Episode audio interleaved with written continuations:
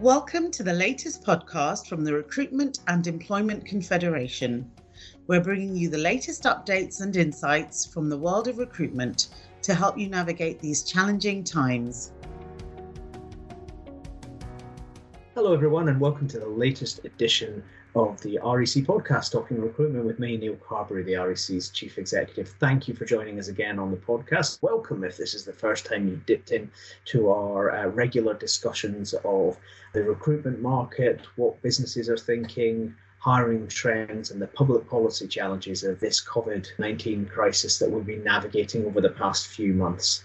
And moving into a slightly different stage of the crisis now, of course, is we're beginning to open up the economy and uh, do uh, look out for the latest REC Jobs Recovery Tracker, which was launched on the morning of the 12th of June, giving you all the latest insight into what's going on in with active vacancies in the economy. I think slightly more thumbs up than thumbs down in terms of progress there. A slow growth from the last track that we published, but importantly, that growth getting quicker as we went into the first week, week of June. So I, I, I think that bounce back that we always anticipated happening, although there's a long way to go, is starting to happen as the economy unlocks. And a lot of what members are talking to us about now uh, really reflects that opening up. Lots of interest in, for instance, the government's thinking on the next stage of opening, uh, particularly with non essential retail stores, opening on the 15th of June in England, and potentially some further businesses where risk was deemed to be a little higher opening up on the 4th of July in England.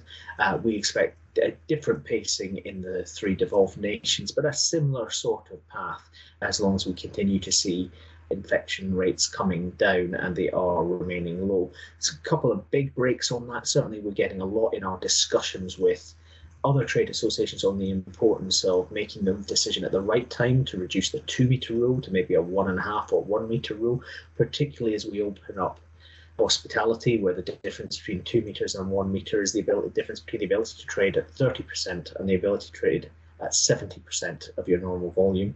Lots of focus on that, lots of focus on public transport in the debates we're having across government, particularly getting London operating and how that will work, and around the quarantine issue where we've lent our support to a letter coordinated by London First with a range of different business organisations pointing out the necessity of making sure that the quarantine is used for as little time as possible and that we use our bridges to maintain support for Britain's tourism industry as part of hospitality.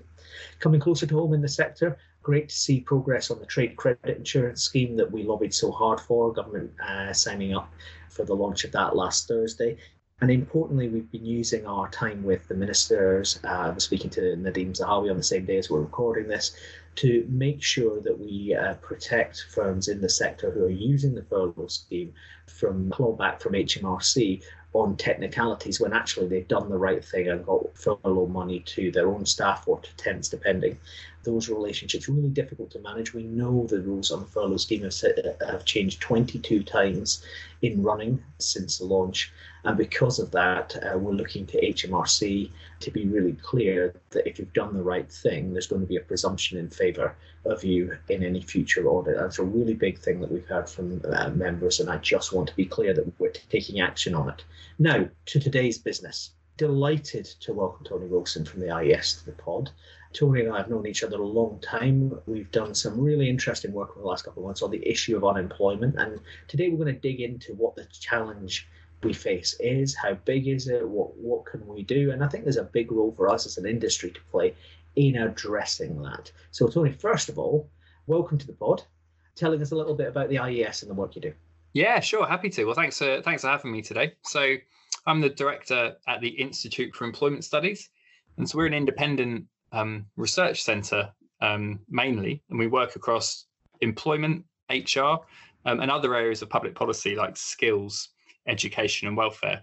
And so a lot of our work is for government, doing research and evaluations and analysis, and that's national government and local government um, and other public bodies. But we also work quite a lot with employer bodies. Um, uh, well, we work, we've worked with some of your members um, in in the past, and we work with employers themselves actually, particularly around issues related to HR, um, and often you know issues related to um, things around recruitment too. So talent management, um, diversity and inclusion, um, and various other things. So yeah, but in the last few months, like many other people, all of our work has been about COVID, really. It's been about the response, it's about understanding the crisis and helping public policy and employers and, um, and the wider HR community respond to it pretty clearly this is a unique sort of recession that we're in and i don't think you'll find anyone who'll dispute the fact that we are in a recession even though we we're a long way from having that technically confirmed because we've tumbled into it so quickly with the lockdown starting.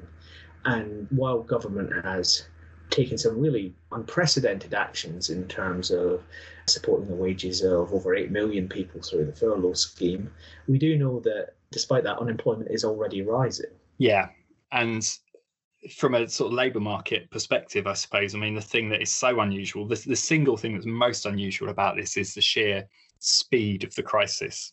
Um, you know, we've we've we're only now really starting to get official data through. Um, but last month, so in um, in May, we had um, we had the first claimant count data, unemployment data, um, and that showed the fastest rise in claimant unemployment um, since 1947. Uh, the claimant count, which is an administrative measure of unemployment, as people are unemployed and claiming benefit, rose by 70%, 70% in a single month. We've, ne- we've, you know, we've not seen anything like that apart from one off in 1947, a particularly deep winter in the early post war years, rationing and, and everything else. Um, but of course, then the snows melted and, and Britain went back to work, you know, really quickly and the snows aren't going to melt this time. So so next week on the on the 16th of um, of June, we'll be having the next set of um, of claimant count data coming out. It'll probably be out um, by the time people are listening to this, and that's going to show unemployment rising even further. It's likely to be at least another 500 or 600,000 people unemployed um, because we know there's been a million new claims. Not all of those claims will go on to to start the benefit. There's been a million new claims in the month since April. So we've probably already got unemployment of at least 2.6, 2.7 million, probably 3 million. Now that's a level that we've not seen since the 19 early 1990s it's very likely that within about two months or so we'll have unemployment at a level that's higher than we've ever had. Um, so yeah this is this is huge. Now the labor market will recover. I think you said earlier a point about the pan about the pandemic you know getting the r rate down and suppressing the virus. I mean i think that is fundamentally the most important thing which will drive everything else. So consumer confidence business confidence what happens in workplaces and of course you know how we regulate and the, the and easing the lockdown. And and if we can do that it's a big if clearly but if we can do that we'll see a sharp recovery as well. But um but even with a sharp recovery we're going to face huge challenges around how we support those people who are now unemployed to get back into work and how we support people who will become unemployed in the summer as the job retention scheme winds up um, uh, to, to to to deal with that and to find new jobs. So it's you know this is massive. This is a massive public policy and delivery challenge for, for government, for employment services, for recruiters, for employers, um, and it's going to take you know we've been as we've been saying for a few months now. It's going to take a real effort. It's going to take a collective sort of national effort to deal with it. I think. You know, I agree with that, and uh, you know, we've moved move on from flattening one curve to flattening another. You know, making sure that uh, you know, there is a big difference between unemployment at three or four million, which is a tragedy in all sorts of ways, but it's a scale that we can build back from over time, create jobs, invest in people, and unemployment rising north of 10%. That's a really fundamental and systemic cha- challenge to the economy as a whole. And I think it's that is the whole justification for CJRS in the first place, which is to make sure that we don't create excess unemployment because of the speed in mm-hmm. which this has this has come out. But either way, I think it's difficult to find anyone in the jobs market or who thinks about the jobs market doesn't think we've got a really serious spike of unemployment coming in Q3 and to build on the one we've already got. And that that spike, you know, we know unemployment rises quickly and drops slowly. So, how we address that and what the role of recruiters is in doing that has been something that has been increasingly on my mind as we've moved through and moved on from the panic stage of uh, of re- response to the crisis of helping members get across their cash flows, get a, a, vision on the runway for their business, start positioning for the recovery, and now we're getting into well, we talk at the REC about making great work happen. That's about making a contribution and how recruiters make a contribution. Now, you and I have been uh, working with lots of other bodies to think about how we encourage a really active approach to tackling this, unempl- this unemployment crisis from from government. What are the two or three things, Tony, you think we that as a nation we need to do to really hmm. nail this problem down? Yeah, well, if yeah, two or three things. I think if we could get it down to two or three, it'd be brilliant. Um, and it, maybe we can actually. Maybe it's doing two or three things well and at scale is, you know would make a real would make a real difference. Um, and the work that we've done together on this, I mean, the help the the report called Help Wanted, which people will be able to find on you know on our various websites, I think is um, you know it's, it's quite telling really. We were able to bring together uh, between us, you know, sort of about 15 different organizations and individuals and you know, experts and trade bodies and research centers and think tanks, you know, to collaborate on a piece which says actually a lot of the evidence around the sorts of things we need to do.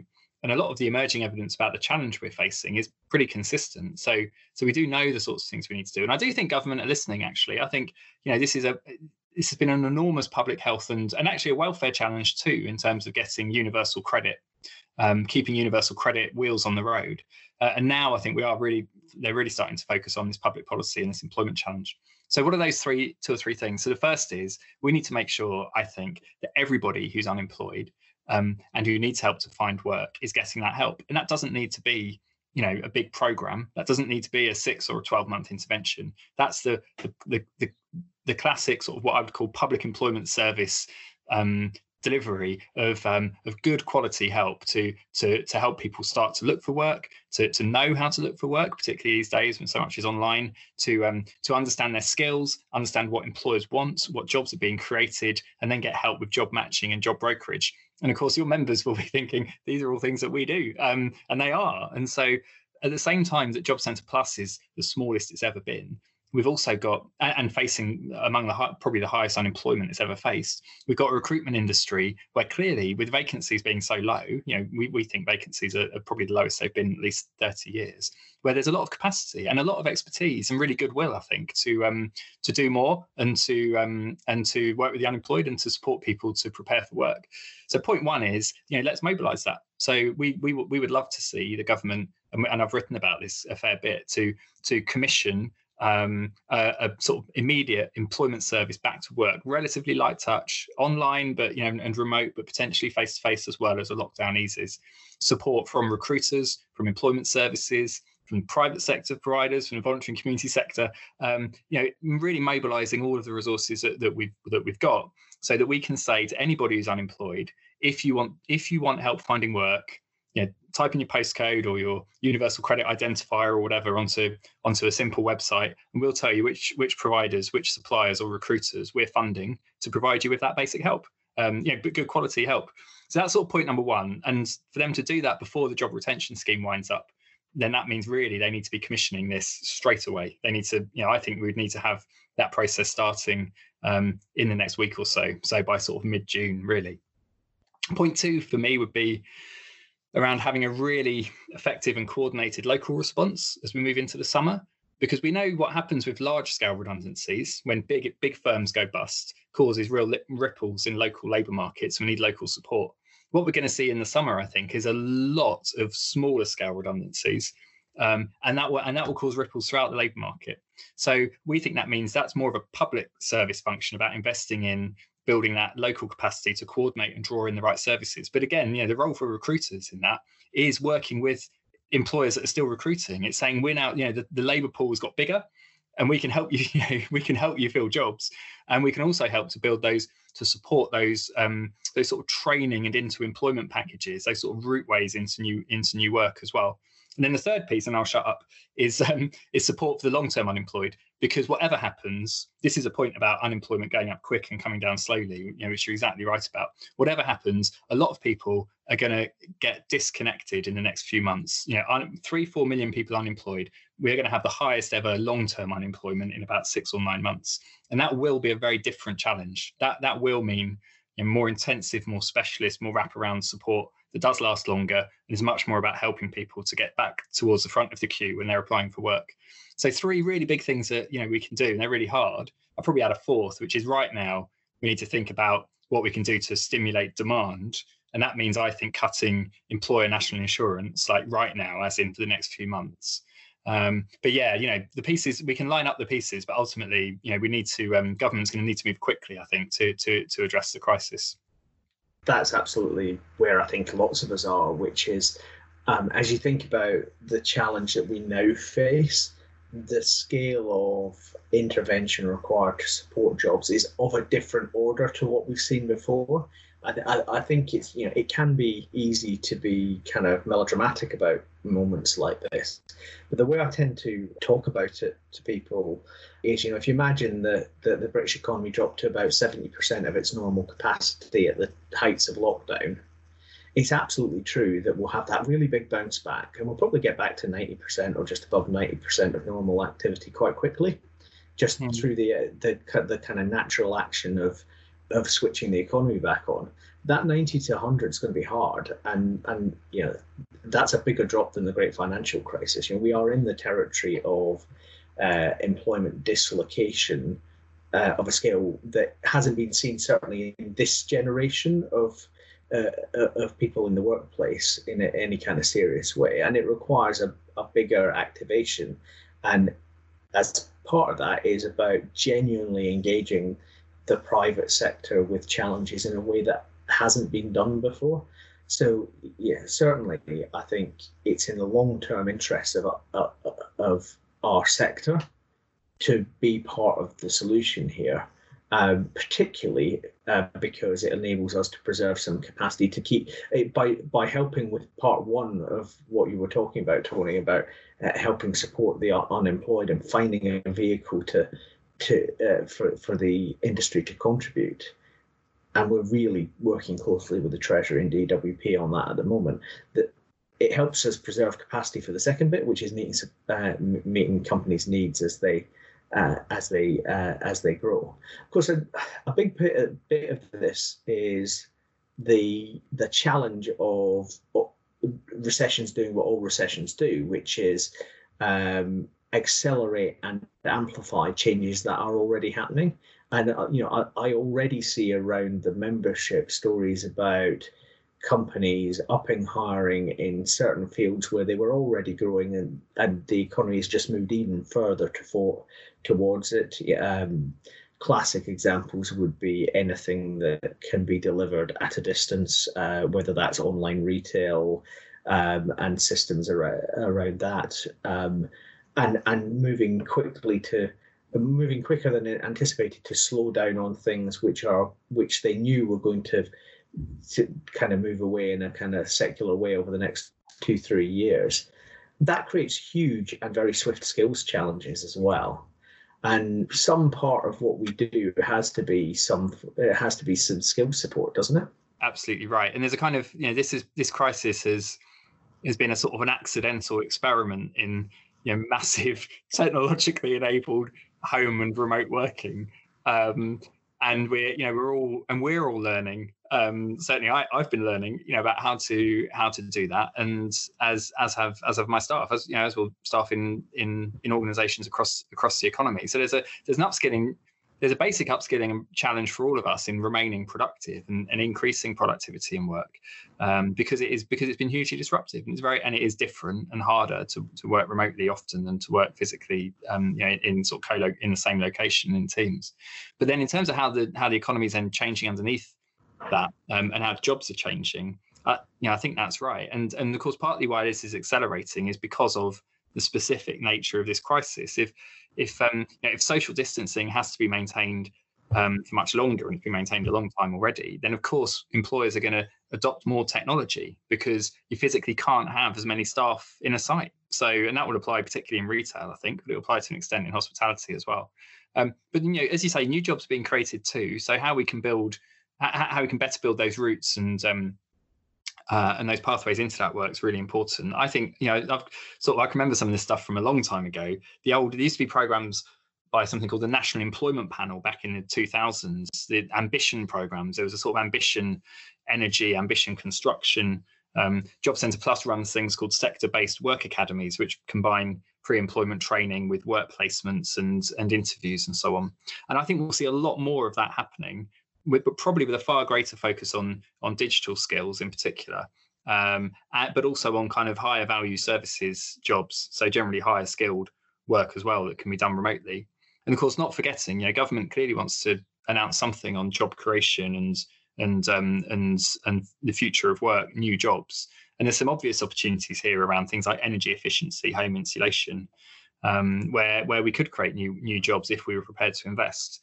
Um, so yeah, so I think you know again how we the role that the role that your members can can play in helping to facilitate that and helping to consult with and support employers in identifying where they can get funding, how they can um, how they can link up with with uh, training providers, with colleges, with other services, and then and then critically, I think a large part of this is then about all of us trying to make sure that we're making sure those opportunities um, are able to be filled by unemployed people as well as job changers. I think that's going to be you know, really that's going to be a key part of what we do in the recovery. I think that's fascinating, Tony. If I think about the challenge of the reshaping of the economy, that piece around uh, what government chooses to do to stimulate demand itself in the economy, I think is really interesting for uh, our members as well, because clearly, if government's speeding infrastructure, it's speeding construction of things like hospitals, it's putting money behind uh, road building, I think broadband as well, because while there's been a lot of buttressing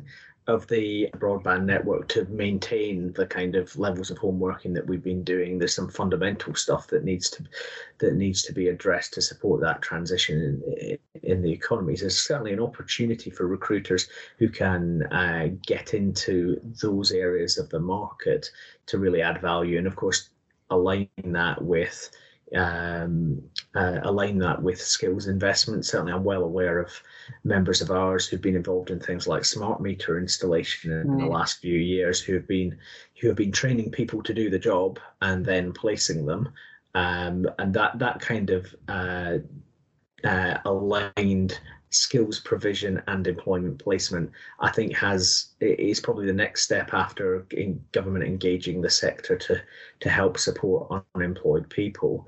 That that uh, kind of forward thinking agencies probably need to be starting to think about. Uh, in terms of um, maintaining capacity while we're in the, the, the kind of slow recovery from from what we've been through. In terms of um, uh, pace, though the I mean the the the message overall is no no no, isn't it? And I think you know my one criticism of government, although clearly you can't do everything, as I said earlier, is that we're now nearly three months into this crisis, um, and it has been pretty clear since the early weeks of it that this was a massive, massive labour market shock. You know, bigger and more immediate than anything we'd seen. Um, so I think we're now out of, you know, we've we've reached a point at which is no is no longer about you know in the future we need to do this. I mean the moment the moment is um is now. You know we have to start seeing seeing the government announcing what, what how how it's going to um respond how it's going to invest in in supporting people who are unemployed and start preparing to support those who are long term unemployed. So yeah i think this is you know this is a challenge for this is a, this is going to define i think what um, for all of us who are working in employment in recruitment in labour market policy and delivery generally you know how we deal with this crisis is going to define the next couple of years, actually, and potentially the next four or five years, um, because we're going to, you know, because this is going to be a long road back. But I do think if we, um, if um, if we can act now, if we can start to put those um, those measures in place, and then you know, I, I I think there's every chance that we'll be able to, um, you know, be able to get a grip of it and and and support people who are unemployed, and in particular make sure that we're supporting those who are becoming long term unemployed next year.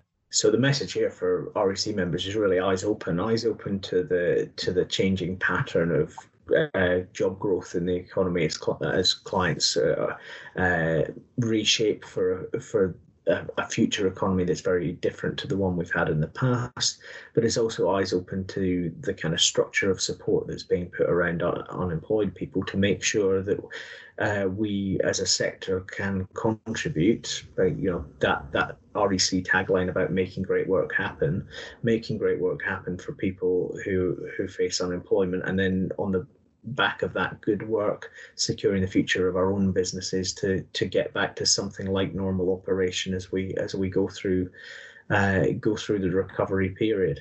Tony, uh, thank you very much for joining us today. If people want to catch up on the work of IES, where should they be looking? Sure, they can Google the Institute for Employment Studies, or our website is employment-studies.co.uk. We need a we do need a better website. And you can follow me on Twitter on Tony Wilson IES. Super. Thank you again for joining us, uh, Tony, and thank you for listening into this episode of the REC podcast. Uh, if you've enjoyed this, uh, do have a dig around in the archive. We've been doing this for two or three months now, so there's lots of uh, gold to find uh, find in there. Uh, if you'd like an insight into how clients are thinking about recruitment right now, try episode 17 with Ruth Penfold of BP Launchpad, looking at aligning people and culture for recovery and and how to interact with client businesses right now. If you'd like some insight into doing the tough stuff well, uh, have a listen to episode 20 with Nita Clarke of the IPA. Or if you'd like an, a more global view, then our last episode, episode 21, uh, with Denis Pennel of the World Employment Confederation, uh, into how industries across the world are reacting to the COVID 19 crisis. All fantastic listens do check in again with the REC podcast. Stay close to us. Check in at rec uk.com or follow me, get in touch on Twitter at recneil. Thank you again for listening, and we'll speak to you all soon uh, on another episode of the REC Pod. Thank you for listening. We hope you found this episode helpful. Head to our COVID 19 hub on www.rec.uk.com forward slash COVID 19 for the latest guidance on managing your business during these unprecedented times.